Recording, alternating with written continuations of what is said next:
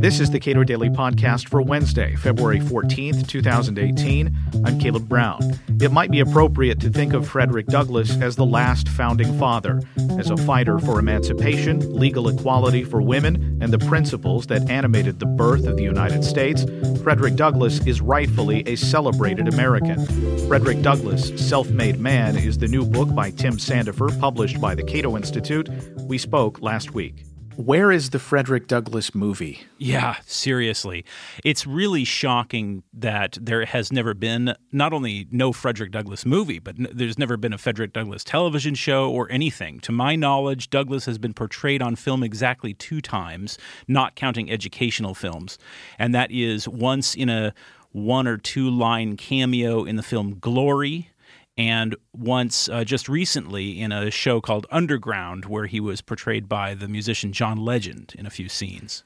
I mean, you think about uh, the impact that he had, and it's not just in the United States. He's uh, very highly regarded in Ireland. Yes, he's a European figure. He spent uh, quite some time in Great Britain and in Ireland, and he uh, spoke in defense of the rights of the Irish and was very highly regarded in his lifetime and since then. There, no, it's really shocking that that a figure with such a wonderful personal story of adventure and heroism has been left out of American cinema. I, I, I hope someday that's fixed, but I know of no serious plans to do that.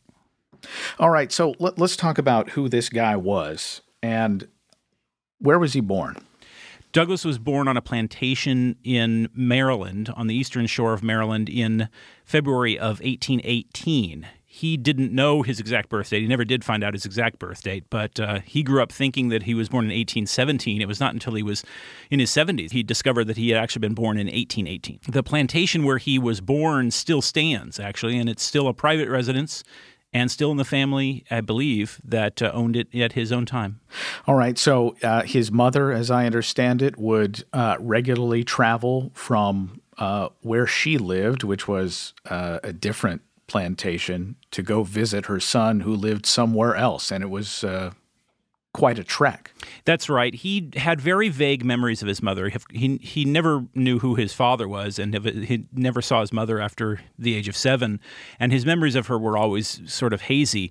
But he remembered that she would come uh, a very long distance to come and visit him. He was raised by his grandmother uh, Betsy Bailey, and so his mother Harriet Bailey would come and visit him typically at night, probably after she was done with her daily chores.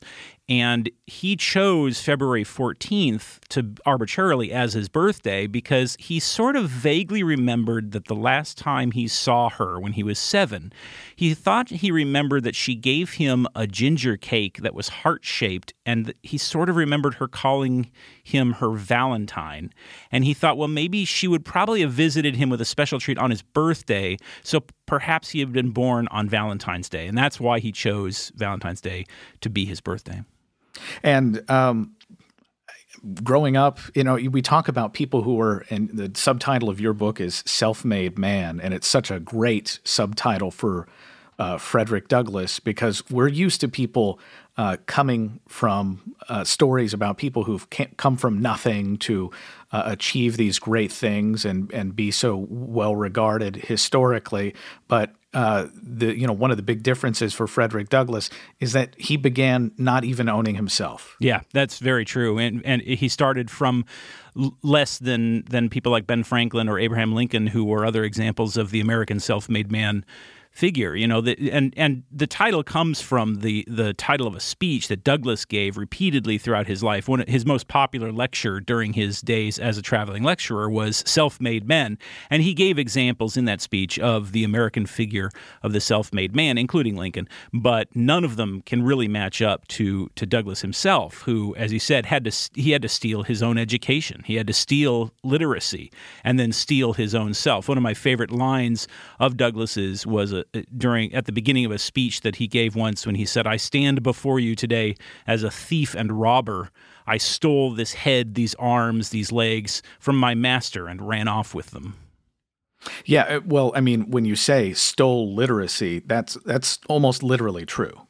Yes, he had to. He, he came up with a very clever way of learning to read. He, when he was sent as a young boy to Baltimore to live with the family Hugh and Sophia Auld, who were kind of uh, distant relatives of his master, he learn. He saw his um, he saw Sophia, the the wife of the house, reading the book of Job, and he was curious about it, and he asked her to teach him to read. And being a good young Christian wife, she said okay, and she started to teach him to read. And then, of course, she made the mistake of bragging to her husband about how he how quickly Frederick was learning, and Hugh flew into a rage and prohibited her from teaching him to read because he said it would unfit him as a slave, which of course was true. Douglass regarded this, he said, as the first decidedly anti slavery lecture to which it had been my privilege to listen. So he decided that there was power in learning to read and write, and he tricked the neighborhood boys into teaching him to write by challenging them to contests. He would say, I, I bet I can do an A better than you can. And then they would say, Oh, yeah. And they would paint it, they would draw an A in the ground, on the dirt or something. And then he would say, Well, show me another letter. And they would teach him a B and a C and so forth. And that's how he stole literacy gradually. So, um, what we know about Frederick Douglass, so much of that comes from his own writing, but do we have any kind of contemporaneous accounts of uh, his existence or uh, his work before he began writing himself? Not from before he began writing, but um, after he became so famous, you know, after the publication of his memoirs, Douglass became an ex- a nation, a national, international figure, really, uh, and he um, uh, attracted a lot of attention as a result, and, and reviewers would challenge him on certain details. And his his family, his white family, would sometimes confirm or disconfirm comments. One of the treasured items that's kept in a historical collection is a copy of his memoirs that uh, has marginalia written in it by the white family members who knew him and that say, you know, this is correct or this is kind of untrue or whatever. And in the 1970s, an amateur scholar named Dickson Preston went and leafed through all of the records. I can't imagine the patience this man must have had to go through all these old documents and the county records and so forth to figure out what was and was not accurate. And actually, Douglass was remarkably accurate in what he remembered as a young man, um, except, as I mentioned, the one year that he was off about his birthday. How did he earn his freedom? Well, Douglass was, um, he escaped to freedom in 1838 on the Underground Railroad. He sneaked onto a train to Delaware dressed as a sailor with false, uh, uh, uh, a false passport that had been smuggled to him on the in- Underground Railroad. And he escaped north that way, then moved to New York, and from there to New Bedford, Massachusetts, where he made a living as a, as a uh, caulker and a shipwright for a little while. And he was still an escaped slave, subject to capture under the fugitive slave laws of the 1790s or the 1850s. Um, he f- went to England on a speaking tour with William Lloyd Garrison and spent about a year there. And at the end of that tour, his British friends gathered together the money to buy his freedom for him, which put him in kind of a tricky spot because the, the Garrisonian abolitionists thought it was immoral to pay for a slave's freedom because that inherently acknowledged the master's property right.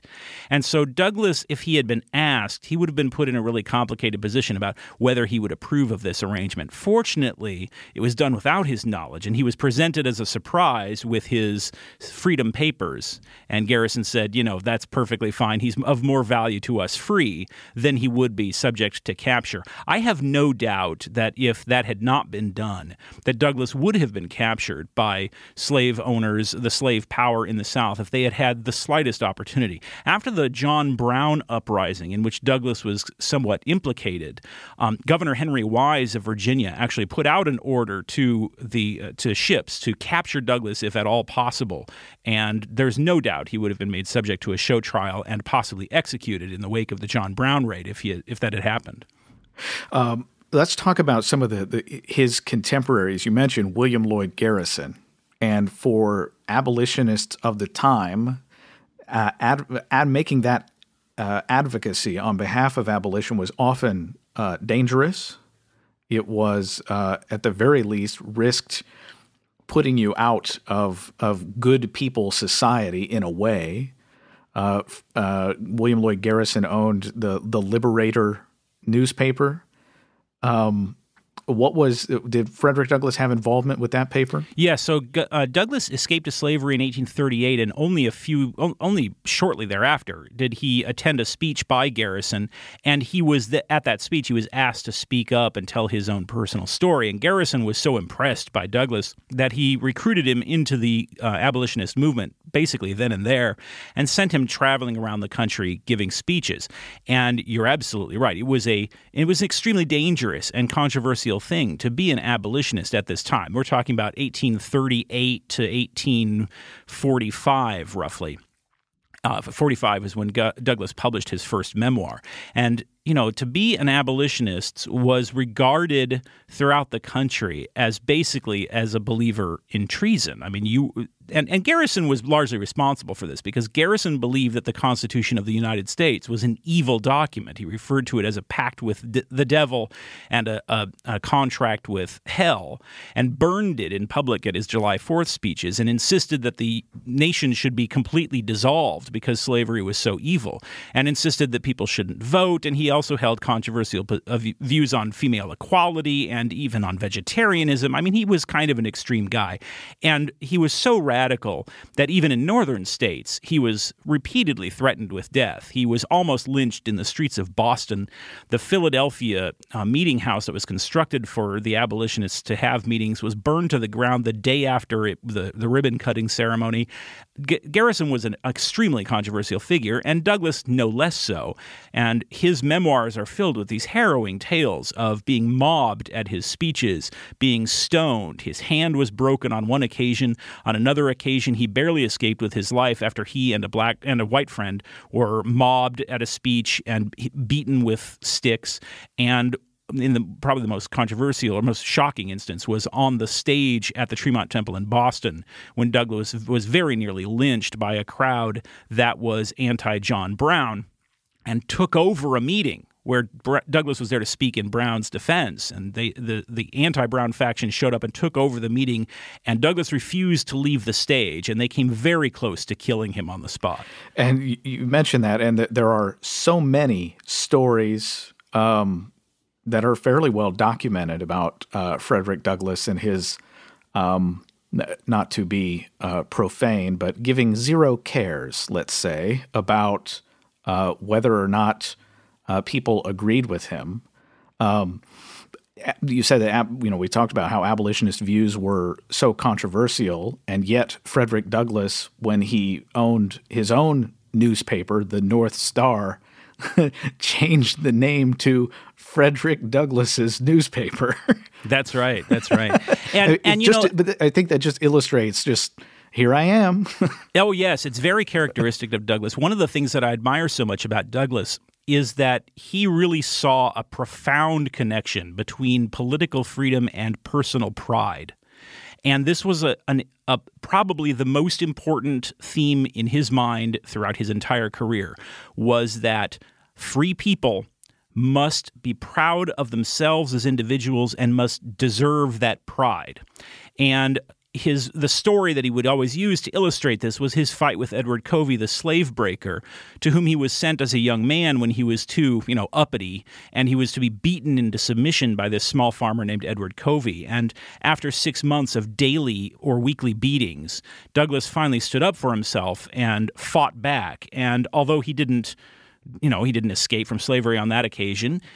D- nevertheless, Covey was so intimidated by Douglass fighting back that he never whipped Douglass again. And Douglass would tell this story and he would follow it with a line from the poet Byron Who would be free must themselves strike the blow. And throughout the rest of his life, Douglass emphasized that you have to you have to earn your own freedom for your own self. Everybody deserves freedom as a natural right, but to vindicate that freedom is up to you.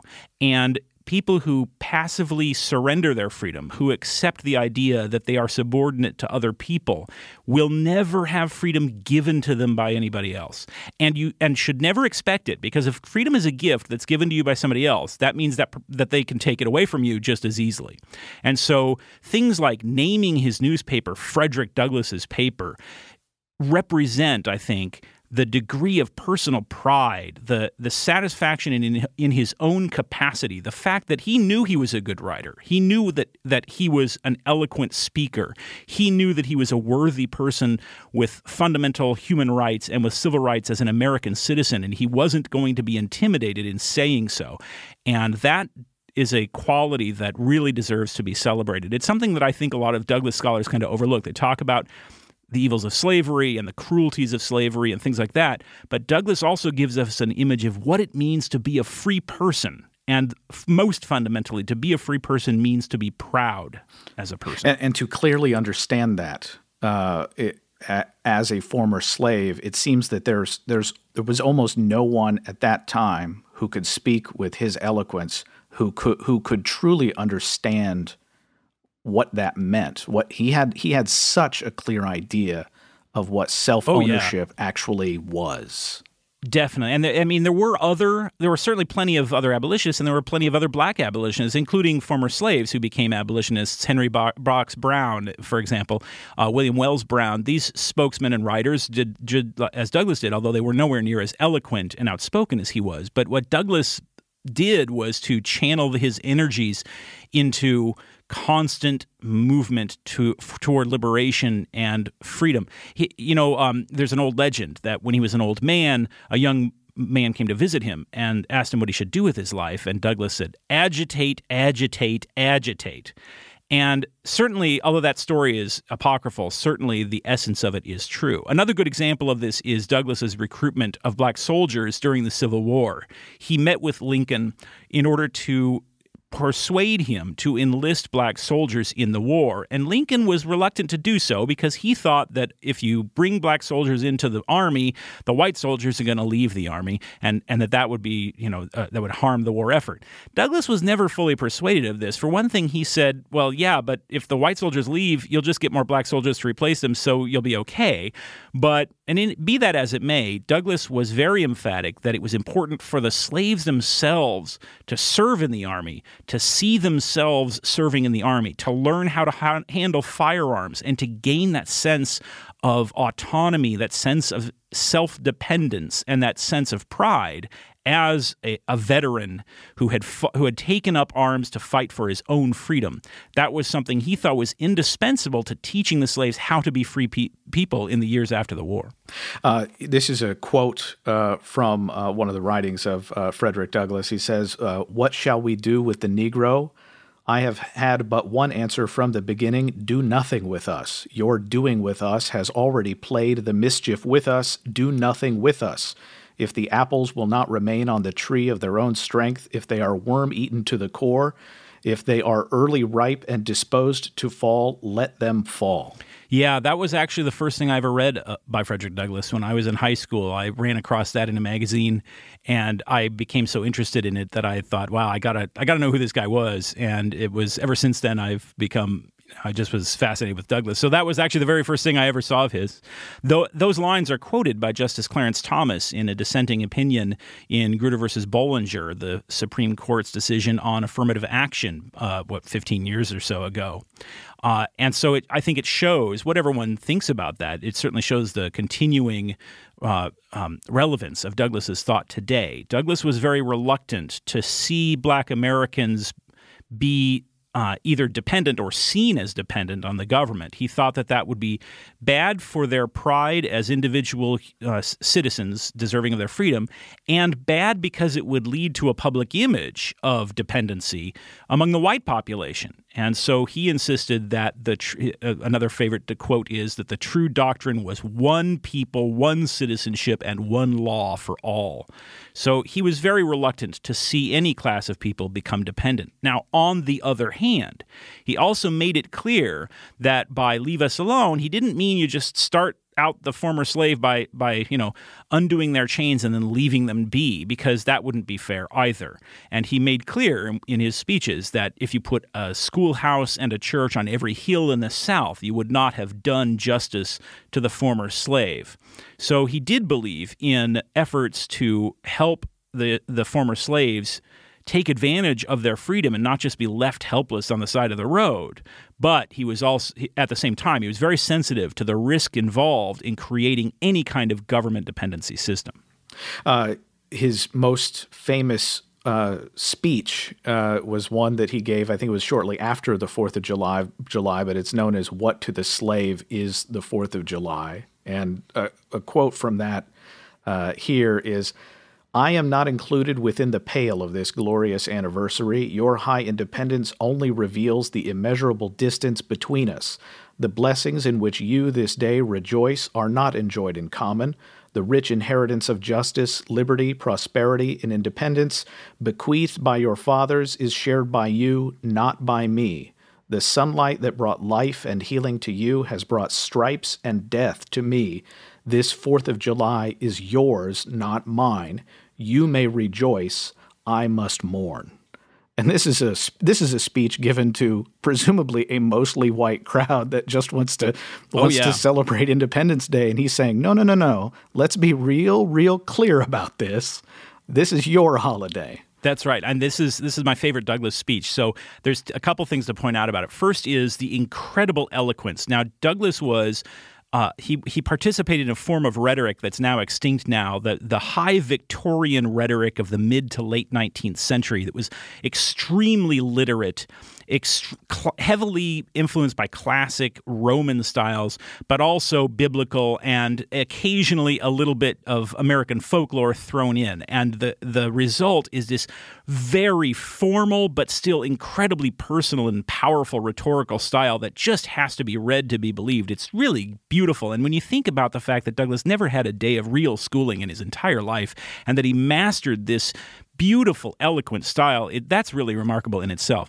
Now, this speech, you, are right, it was delivered on July 5th, 1852, I believe, um, it, because July 4th was a Sunday, and he delivered it at, this, at a church in Rochester, New York, and uh, probably several times after that. But um, it starts out in that way. He starts out by saying, you know, you you white people have July 4th. You look back at your ancestors like Thomas Jefferson and George Washington, and who do I have to look back to? And throughout the entire first half of the speech, he refers to your July 4th, your Constitution, your Declaration of Independence. And then about halfway through, he switches up and he says the Constitution of the United States was not written just for white people. The Constitution says we the people. It makes no distinction between white and black. Black people are as much a part of the people of the United States as whites are, and that means they're entitled to the same constitutional protection and the same right to pursue happiness as all other people. And he goes on from there to explain why he believes the Constitution was an anti-slavery document and that co- that slavery already violated the Constitution even even before the ratification of the 13th Amendment. And there he says, my, my favorite Douglass quote, he says, interpreted as it ought to be interpreted, the Constitution is a glorious liberty document. He says that the people of the United States have allowed themselves to be imposed upon by this fraudulent notion that slavery is protected by the Constitution, and that if you don't do something about it soon, you're going to have a civil war. And, you know, he was right. What were uh, Douglass's uh, associations with uh, Lysander Spooner, if he had any? Douglass read and was very heavily influenced by Spooner's argument that the Constitution was an anti slavery document. Spooner was pro- really one of the very best of the scholars of the 1850s who believed that the Constitution already prohibited slavery. There were many others Joel Tiffany, uh, Gerrit Smith, who was probably the most important in Douglass's personal life, his close friend and, and uh, mentor. But Spooner wrote this book uh, um, in 1860, or actually, I think it was before that, and then he published a second edition in 1860, arguing that slavery was already unconstitutional. And at the time that Douglass uh, when he first got into the anti-slavery movement, as I mentioned, it was under Garrison's tutelage, and Garrison th- thought the Constitution was pro-slavery and therefore evil. And Douglass agreed with that until about 1851. And after years of public debates with Gerrit Smith, who you know quoted Spooner to him, uh, after years of those kinds of public debates, Douglass came out and said, "No, I've changed my mind. The Constitution is an anti-slavery document," and he refers to Spooner in, in by name in that July 4th speech how is he regarded today, both by African Americans and by history? I mean, I was I was encouraged that he at least found his way onto a quarter, onto the back of a of a quarter. Right. He's still very strongly. Uh, he's still revered in in Washington D.C. and in Maryland, but how is he thought of more broadly today? Well, there, I think there's no question Douglass is is other with the possible exception of Martin Luther King. Douglass is the most celebrated Black American in history, and you know certainly rightly so. But I think that the downside is that because his personal experience of escaping from slavery and becoming such a famous spokesman for freedom, that personal story is so dramatic that it tends to swamp the rest of his life. So people don't pay attention to things like his constitutional thought um, you know, he gave these speeches about the Dred Scott decision and about the civil rights cases, and he wrote about things like the the slaughterhouse cases and about the meaning of the Constitution. And he had very a very profound and well thought out political philosophy, and I think that's been neglected until very recently. Now, just in the past couple years, in the past decade or so, there have been a number of books to analyze Douglass's political thought in a serious and scholarly way, and that's really great. Particularly Peter Myers and Nicholas Buccola, who have published these great books on that uh, on that point. But you know, Douglass kind of fell into neglect after his death until about 1950 or so.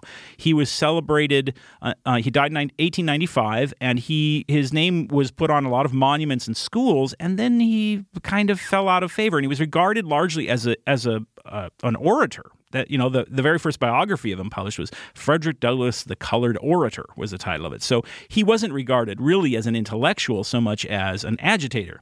And Douglass certainly was proud of being an agitator, but he was also a, a profound thinker in political um, thought and in philosophy, and and even he even delivered several lectures on photography. Douglass was really fascinated with photography. He's the most photographed American of the 19th century, and he delivered several lectures on the science of photography and the philosophical meaning of photography because he, he argued that photography allows us to project an ideal into the world and that that's the fundamental quality that distinguishes us from all other animals that we that we alone are able to come up with an ideal figure of what we'd like to be and then create it in the real world which I think is another example of his emphasis on the importance of personal pride.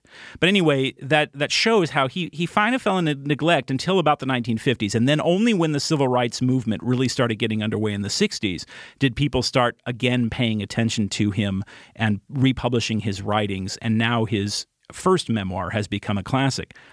Although that is also kind of ironic. Douglass was never really that proud of the first version of his memoir.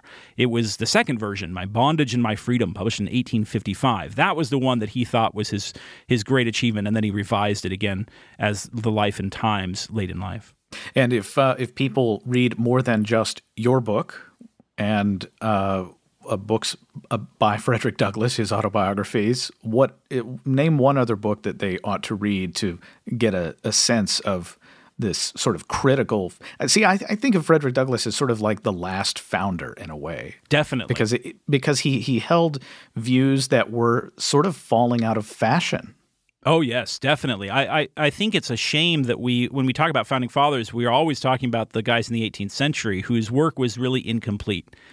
You know, I not long ago, a Thomas Jefferson scholar of my acquaintance said that, in his opinion, the true successor to Thomas Jefferson as an intellectual in America was Henry David Thoreau. Uh, and those who know of my low opinion of Thoreau will not be surprised that I strongly disagree. I think Douglass, by far, is the is the true successor as far as intellectual uh, uh, success and really means means anything uh, to Thomas Jefferson because he took the next step of applying these principles in a far more difficult time to a, to the, a people who had been ignored by the founding fathers in large regard. So, yes, he deserves to be regarded as a founding father of the reborn United States. What people should read, other than his memoirs, are his own writings, and particularly, I would recommend uh, a book called uh, Frederick Douglass Selected Speeches and Writings. It has a white cover. It's, it was edited by Yuval Taylor and Philip Foner. There are several other collections of Douglass writings out there you can get. This is by far the best one, and just read his own speeches. They're glorious. They're amazingly well written. They're not hard to read. People have this feeling that 19th century writing is is highfalutin and hard to read. Not at all. Douglass is very easy to read and beautiful. And then, if you want to read a, a scholarly analysis, my favorite is Peter Myers' book, uh, Frederick Douglass and the the Rise of American Liberalism, which is about Douglass's political philosophy throughout his whole career. Again, a very easy to read book. I I cannot stress enough how important it is to read Douglass's speeches and writings. Everybody reads his autobiographies, and they leave out the real gem, which is what it was he said all the all that time. Tim Sandefur is author of Frederick Douglass, Self Made Man, available for purchase at cato.org and Amazon. Subscribe to and rate the Cato Daily Podcast at iTunes and Google Play, and follow us on Twitter at Cato Podcast.